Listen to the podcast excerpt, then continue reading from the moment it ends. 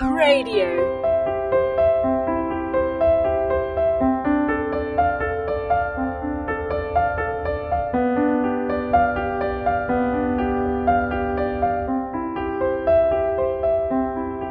Hi, I'm Paul Ellard. Welcome to Our Queen, Our Mother, the Graces of the Blessed Virgin Mary. In our sessions, we will be exploring the topic of the Blessed Virgin Mary and why she is important to the Christian faith. With each talk, we will try and open up and explain in simple terms the Catholic Church's teaching on the Blessed Virgin Mary. We will also include a testimony of people who have experienced her love and grace in their own lives. So welcome to the program, and let us begin with a prayer. In the name of the Father, and of the Son, and of the Holy Spirit. Amen. O Lord, we ask you to bless us with the gift of your Holy Spirit, that your Holy Spirit may open our hearts and enlighten our minds, as we look again at this beautiful message of Fatima. Grant us that gift, O Lord, that enables us to see your love in everything that you do, to see your love and mercy, and to give you the praise and the glory and the honor that you deserve. Have mercy on us, Lord. Grant us your grace as we pray. Hail Mary, full of grace, the Lord is with you. Blessed are you among women, and blessed is the fruit of your womb, Jesus. Holy Mary, Mother of God, pray for us sinners, now and at the hour of our death. Amen. Immaculate Heart of Mary, pray for us. Our Lady of Fatima, pray for us. Blessed Francesco and Jacinta, pray for us. Blessed Pope John Paul II, pray for us. In the name of the Father, and of the Son, and of the Holy Spirit. Amen. Well, today we're going to conclude our sessions on the apparitions of Our Lady of Fatima with our third and final session. Up till now, we've been looking at the apparitions during 1917, but we also want to look at some meetings that Sister Lucia had with Jesus and Mary after that date. Now, there is one apparition that Sister Lucia received on June the 13th, 1929, which was quite an important one. And while she was in prayer in the chapel, Lucia had a very powerful and enlightening vision of the Most Holy Trinity, and Our Lady of Fatima was part of that vision. Lucia wrote of this vision, "Suddenly the whole chapel was illuminated by a supernatural light, and above the altar appeared a cross of light, reaching to the ceiling. In a brighter light, on the upper part of the cross, could be seen the face of a man and his body as far as the waist. Upon his breast was a dove of light. Nailed to the cross was the body of another man. A little below the waist I could see a chalice, and a large host suspended in the air, onto which drops of blood were falling from the face of Jesus crucified, and from the wound in his side. These drops ran down onto the host, and fell into the chalice. Beneath the right arm of the cross was Our Lady, and in her hand was her Immaculate Heart. Under the left arm of the cross, large letters, as if of crystal clear water, which ran down upon the altar, form the words, grace and mercy." Sister Lucia further wrote, "I understood that it was the mystery of the Most Holy Trinity which was shown to me, and I received insights about this mystery which I am not permitted to reveal." Our Lady then said, "The moment has come in which God asks for the Holy Father, in union with all the bishops of the world, to make consecration of Russia to my Immaculate Heart, promising to save it by this means. There are so many souls whom the justice of God condemns for sins committed against me, that I have come to ask reparation, Sacrifice yourself for this intention and pray. This began then Jesus' request for the consecration of Russia by the Holy Father in union with the bishops of the Church. And Jesus was asking Lucia to get this message to the Holy Father. And, you know, there was no telephones and hotlines or emails to the Holy Father in those days, especially when Sister Lucy's living in a recluse convent. And so she was getting a little stressed about how she was going to do this. And one day she asked Jesus why he would not convert Russia without the Holy Father making the consecration to the Immaculate Heart of Mary. And our Lord replied, "Because I want my whole church to acknowledge that consecration as a triumph of the Immaculate Heart of Mary and put the devotion to the Immaculate Heart beside the devotion to my Sacred Heart." So Jesus is wanting this. And this is the age in which we live, in which the triumph of the Immaculate Heart of Mary will dawn. Now, please, when you're looking at information on the internet about Fatima, please be very careful what you read. Unfortunately, there are a lot of people and groups out there who think that the consecration that John Paul did in 1984, on the 25th of March 1984, does not meet with what Our Lady asked for. Now, Sister Lucy has said that it does. And to call into question that Sister Lucy is not being truthful, well, you know, you might as well call into question the whole of the apparitions. And then there are another group of people. They think there's more to the third secret of Fatima, which we'll discuss in a moment, than what has been revealed.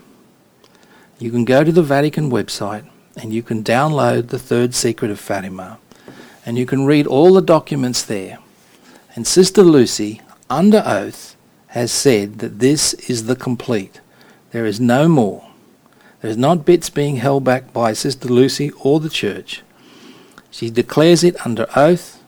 Pope John Paul II and the Bishop of Fatima, the then Cardinal Ratzinger, who's now Pope Benedict XVI, and Cardinal Sodano, all of these are involved in this release of this third secret of Fatima.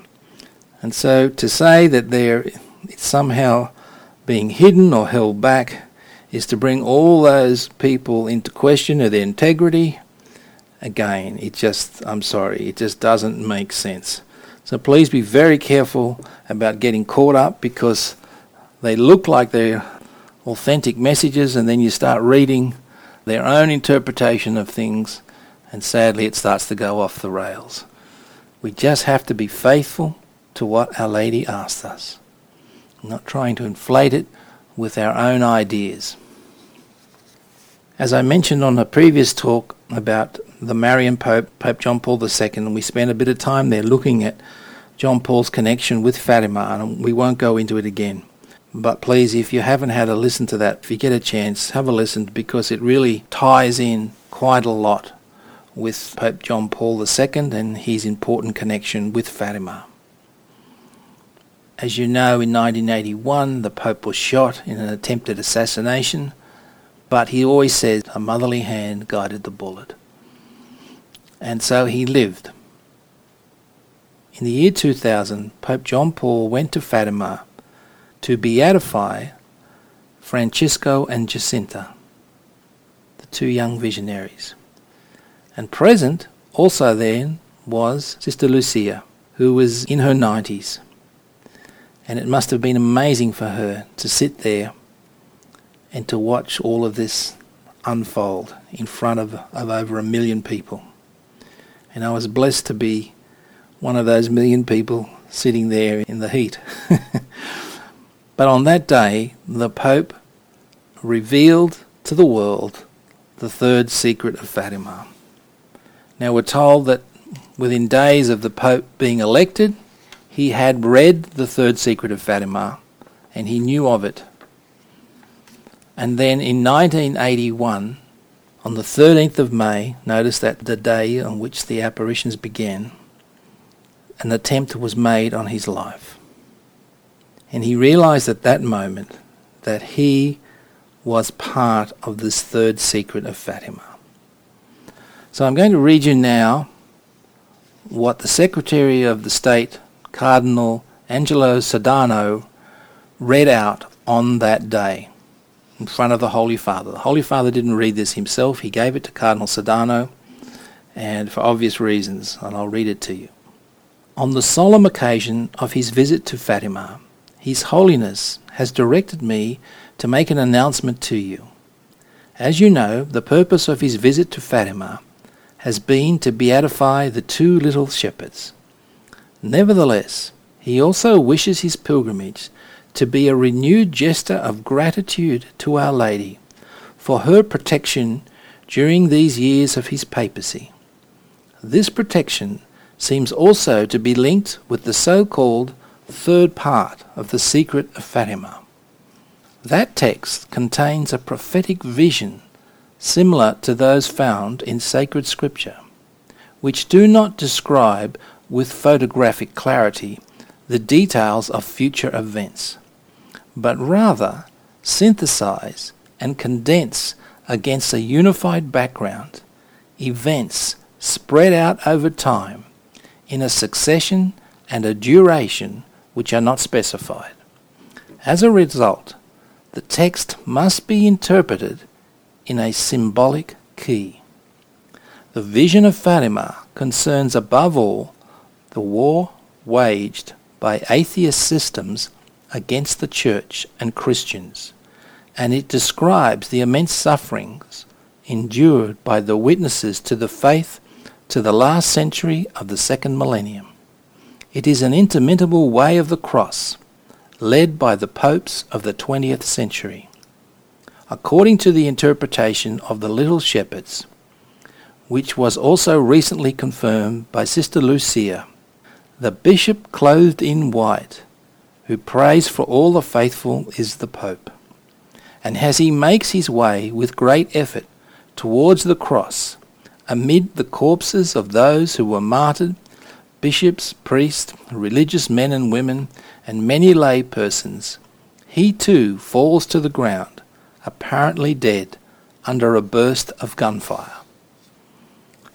After the assassination attempt on the 13th of May, 1981, it appeared evident to His Holiness that it was a motherly hand which guided the bullet's path, enabling the dying Pope to halt at the threshold of death. On the occasion of a visit to Rome by the then Bishop of Fatima, the Pope decided to give him the bullet which had remained in the jeep after the assassination attempt, so that it might be kept in the shrine. And at the behest of the bishop, the bullet was later set in the crown of the statue of Our Lady of Fatima. The successive events of 1989 led both to the Soviet Union and in a number of countries of Eastern Europe to the fall of the communist regime which promoted atheism. For this too, His Holiness offers heartfelt thanks to the Most Holy Virgin. In other parts of the world, however, attacks against the Church and Christians, together with the burden of suffering which they involve, tragically continue. Even if the events to which the third part of the secret of Fatima refers now seems part of the past, Our Lady's call to conversion and penance, issuing at the beginning of the 20th century, remains timely and urgent today. In order that the faithful may better receive the message of Our Lady of Fatima, the Pope has charged the Congregation for the Doctrine of Faith with the making public of the third part of the secret after the preparation of an appropriate commentary. The third part of the secret, it's a description in the style of apocalyptic literature which describes the Pope who walks with great effort to the cross, stepping over all those who have been martyred until ultimately he too falls down dead under a burst of gunfire. If you would like to read more of this, I recommend that you go to the Vatican website and look up the Third Secret of Fatima, all of the events that surrounded the beatification of Francesco and Jacinta at Fatima in the year 2000. So until the year 2000, besides Pope John Paul and Sister Lucia, the only other living person believed to be privy to the Third Secret of Fatima was Cardinal Joseph Ratzinger, who was head of the Vatican's Congregation for the Doctrine of Faith. And of course, Cardinal Joseph Ratzinger is today Pope Benedict XVI. And in 1996, he told on Portugal's Catholic radio station that there was nothing worrisome in the message of Fatima, and it remained secret because the Vatican wanted to avoid confusing religious prophecy with sensationalism. Hopefully that helps you get through some of the hyper-hysteria that is sometimes connected with the Third Secret of Fatima.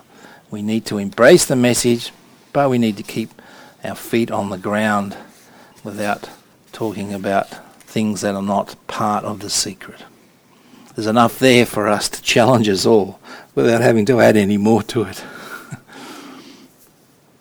So then, what can we say then in summary to wrap up our look at the apparitions of Our Lady of Fatima? We can say that we're called to prayer, we're called to conversion, we're called to say the rosary daily, we're called to make reparation to the Immaculate Heart of Mary, and in a particular way to practice the 5 first Saturdays of the month devotion. And we're called to consecration to the Immaculate Heart of Mary. And the bigger picture is the world is in crisis. We're heading for self-destruction. The answer is given to us in consecrating ourselves to the Immaculate Heart of Mary. Mary is the answer to the times in which we live. If ever there was a time not to throw out devotion to Mary, it is now. We're living now in this age which is of where the triumph of the Immaculate Heart of Mary will dawn. And for those who do not understand this message are not going to understand the world and the difficulties that will come upon us. We need to be people of hope, people of joy, people of trust in God's mercy. We need to be able to be triumphant even when the world looks as though that evil and sin are taking over. We know who's going to win. The outcome has already been determined. It's already there. We know it from Scripture, from Genesis 3:15. And we know it from so many Marian apparitions, and in particular those beautiful words which we hold dear to us from the message of Fatima: in the end, my Immaculate Heart will triumph. So thank you very much. I hope you've enjoyed our session on Fatima. I really wanted to open up the words of Mary and really sort of sit in them and bathe in them and not sweep them under the carpet or water them down, but to present them as she said, and allow the Holy Spirit to fill our hearts with peace, with joy, and with love, and with the grace to respond. So thank you. Please don't go away, because we'll be right back with our special guest today, who'll be sharing something of their love for Our Lady and the beautiful graces that our Lord gives us through His Mother.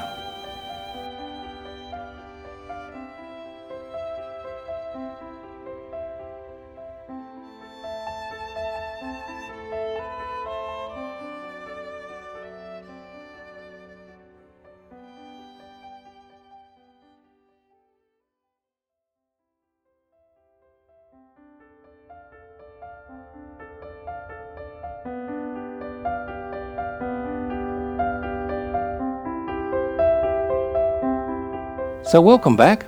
Today's special guest, we have Brother Dominic Lavac. Brother Dominic is a friar in the Conventual Franciscans at Kellyville. He was born in Croatia 54 years ago. He immigrated to Australia as a young boy at 10 years of age, and he entered religious life in 1983, so coming up on 30 years now. So I have him on the line right now. Welcome to the program, Brother Dominic. Thank you, Paul. It's good to be with you, everyone who is listening. Thank you. Brother, I know the Conventual Franciscans have a great devotion to Mary, so would you like to share with us your own relationship with Mary and the role that she's played in your spiritual life? Yes, okay. She is very central to our order, as she was to Saint Francis. So it goes right to the beginning. And this, of course, only became even more deeper, if you like, more intense as different Franciscan saints came throughout the last 800 years. One of the recent ones is St. Maximilian Kolbe. Our Lady, we call her the Immaculata. She is very, very, very central in our lives, in our relationship with God and everything we stand for. As for me personally, I believe my love, my relationship with the Blessed Mother goes back to long before I became a friar. I think it started way back when I was a little boy in Croatia. And definitely the seed was planted there and nurtured by my mother, my father, other relatives who were simple people, pretty much just barely could read and write, but they had a faith and a love for Blessed Mother, which was, it wasn't up for compromise or for discussion. And so I inherited that, and as I grew up, as I became a young man, as I, there was certain things you kind of ask yourself, personal things about your faith and all that. That, of course, only deepened, and when I entered the Franciscans, that deepened even more, and I like to believe it is still deepening. When I by deepening, I mean being in relationship, a personal relationship with the Blessed Mother, with Our Lady. Perhaps that might sound strange to some people, because normally we talk like this about our Lord. But I think it's very, for me personally, it is very, very meaningful to think of myself as in relationship with my Blessed Mother, our Blessed Mother. And I like to keep that as simple and as everyday thing. Not, yes, devotions are beautiful and all this, but it's not a theory. It's a person I am in relationship with. Devotions are beautiful, but it's deeper than that. So I personally have no doubt that she is very present. She is beautifully present and accessible to every human being. And I find most deepest and meaningful joy. She's just absolutely relevant in everything I do, in everything I stand for, everything I aspire to be. And often it's just more or less being in presence, in her, putting myself in her presence. Often it's no more than just, if somebody was to see me, they would think, oh, he's just lonely, he's sitting alone. But actually it's a silence that is life-giving. And that's what people call contemplation or reflection. But basically, just being in presence. I believe she's present to me and I am present to her. And out of that, I have written things. And I like to believe, I hope I'm not sort of being deceived in any way, I have come to a greater simplicity, greater appreciation for who I am and why I am. Yeah, I I do feel inadequate in expressing my experience of her. I guess people who might be listening to this have their own experience of Blessed Mother, and if they don't, I sincerely encourage them to try and approach her just by being themselves. Brother Dominic, I know you've been very active in the pro-life movement. Can you tell us something about your work and how in particular you see the importance of the role of Mary within this pro-life work? I see her once again, as in everything, I see her absolutely central. Anything to do with Christ, anything to do with the sacrament, anything to do with the problems in the world, with the sufferings in the world. She is absolutely central, and she is most centrally central in pro-life work. I'm so deeply convinced of that, I have no doubt. To put it simply, once again, I don't think it's possible, but she is absolutely central. I don't think we should go into getting emotional or political or anything like that.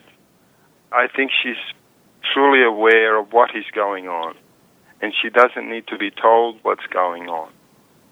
I think what we can do is simply be with her as this Holocaust goes on from day to day, from year to year, claiming countless millions. She is more aware of the details than other human beings. I find it personally tremendously helpful just by being with her in this human tragedy of abortion and contraception. And I sit with her and I really look with hope to the future, with deep hope, with genuine hope and trust in Jesus as she is, with full hope, with deep hope with her. I sit with her and I wait with her. I know that only that way I feel like I've done all I can for pro-life. We do have, for the past 20 years, we've been having reparation masses for the sin of abortion here at our monastery, our friary, here in Kellyville. And at the moment we are building a chapel, Holy Innocents Chapel, which will serve for this work spiritually. We have a monument to the aborted children on which we're just in the process now of building as well. There was one, a little one, but now we're improving the grotto and the monument to the unborn. Mm-hmm. And on one side will be a quote from Jeremiah, "I have carved you on the palm of my hand."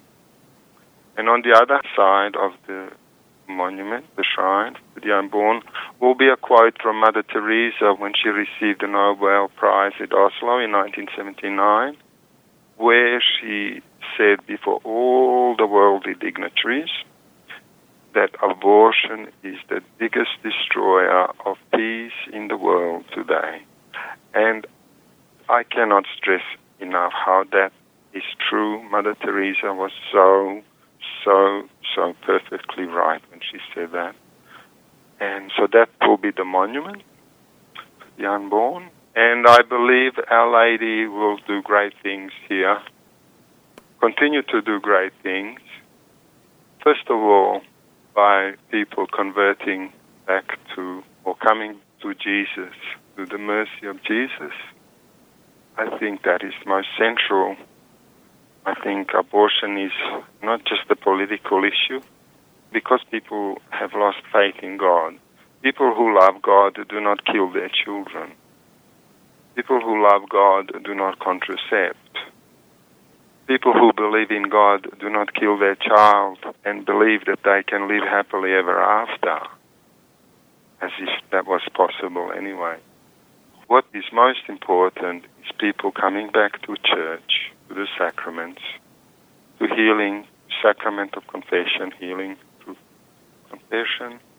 And that is the purpose of this shrine.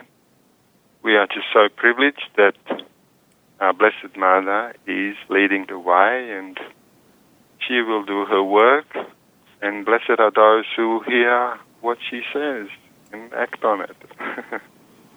Brother Dominic, for the listeners that are in the Sydney area, are there special days that they can come out and join at the shrine? You have special devotions at the shrine on certain days? At the moment, we do have a Mass every last Saturday of the month. And our biggest one is on the Feast of the Holy Innocents every year when Bishop comes and presides. And Bishop Fisher will be coming once again this year. He has been a tremendous support for the whole project. Just remind us again, the Feast of the Holy Innocents is December the 28th. December 28th. And we have a procession, and then we have our adoration and devotions afterwards. And that is a big one, and that is the main event. And then, of course, we have every month, we have a Mass. I think beautiful things are happening, and I love Mother Teresa, whom I had privilege of meeting twice, and she's actually part of this shrine, because in 1994 I wrote to her, asking her to help. Yeah. And she did respond, and we have that letter, and it will be in the new chapel, and it's a beautiful letter, where she basically says that if it's the will of God, this desire will become a reality, and this is what's happening now. But more importantly, for me personally, she said that it is important that I come to know personal love of Jesus and Mary. And at the time, I was kind of offended. Why did she say that to me? Does she think I'm not close to Jesus already? So it took about 15, 16 years to kind of work that out. And yes, that is the most important thing for me, to be in a very intimate relationship with Jesus and Mary. That is before anything. The shrine is all God's work. Mm. So I hope I'm doing all right. I'm sure you are. Brother Dominic, you mentioned to me earlier before we came on air about the desert retreats that you sometimes participate in Western New South Wales. Could you share with the listeners a little bit about these desert retreats and how you journey with those? Yes, this is a chapel. It's called the Farm Chapel, dedicated to Christ the King, and it's in middle of central New South Wales, about 40 kilometres out of Condobolin, and it belongs to a good friend, Walter, and he has a farm there of 12,000 acres. So, and he built this chapel there in 2008. Just very briefly, a replica of this chapel in Condobolin is the one that's being built in Kellyville, which will be the Shrine of the Holy Innocent. Mm-hmm. Anyway, so I did approach him, if it was possible to go there sometimes, and he was so happy and supportive. So I go there with a Cistercian priest, monk, from Hong Kong, and we went after Easter for 2 weeks, then we went in July for 2 weeks, we went in September 2 weeks. Sometimes I will go on my own, but of course, not being a priest, I won't have Mass every day, but I will have the Blessed Sacrament. So it's an amazing place, because one morning I remember waking up and looking out the window, and the sun was brilliantly shining, the birds were singing, kangaroos were hopping, and there was all this activity, but it was in silence. I could not help but think, my God, Mother Earth, what are we doing to you? You know, in the form of destroying you and thinking that we need to control you. You are doing such a beautiful job yourself. Everything works so perfectly, so brilliant. Mm. And it's all done in silence. And it is so easy to come back to be reminded that God speaks most loudly in silence, and that is such an experience there. It's something most of us, unfortunately, don't have the privilege of experiencing, and I am unbelievably grateful for that. It's very challenging in a way, because there's no television, there's no phone, and you have to make the most simple everyday things kind of last longer, and there's no hurry, there's no pressure. So it's a very profound experience of going back to what we are really on about, who really God is. We are unfortunately not able to have that, most of us. But anyhow, that's one experience at Condobolin. But when I come back to the friary at Kellyville, I do try and make times of silence where I don't have to do things. I try to get into a mindset where nothing depends on me, really. I'm not the center, you know. Trying to be as realistically in the here and now as much as possible. It's amazing how little we have to do. There's all these false emergencies, false needs. We have to be, we have to do, I have to say, I have to. I know I don't have to do nothing. All I really need is to be with my God, as Mother Mary is. You know, she is with her God.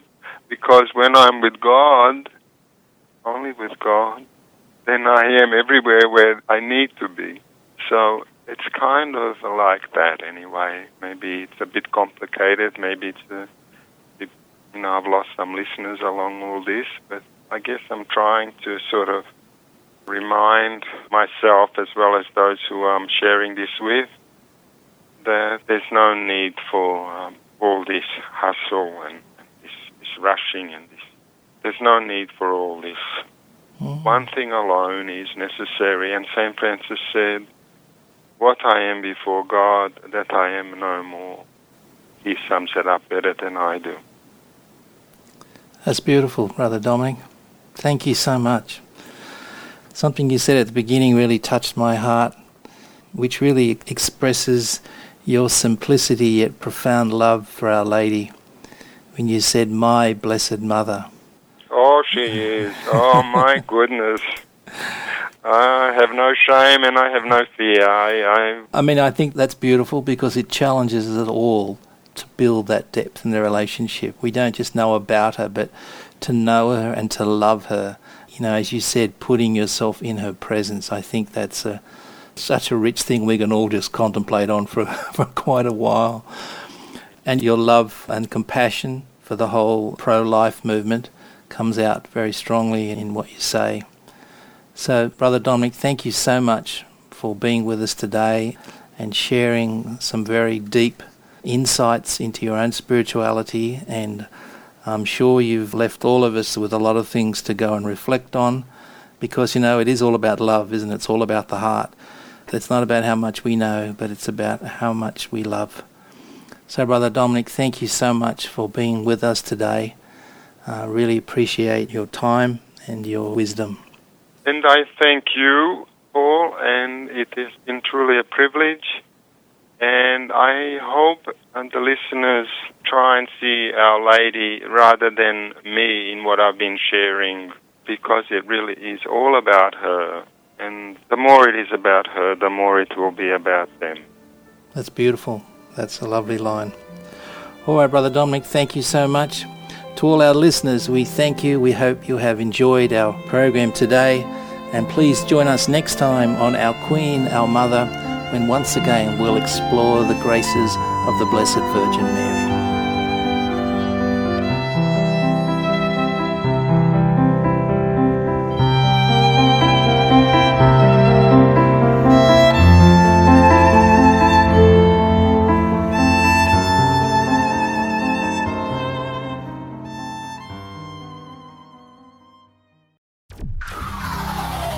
Radio.org.au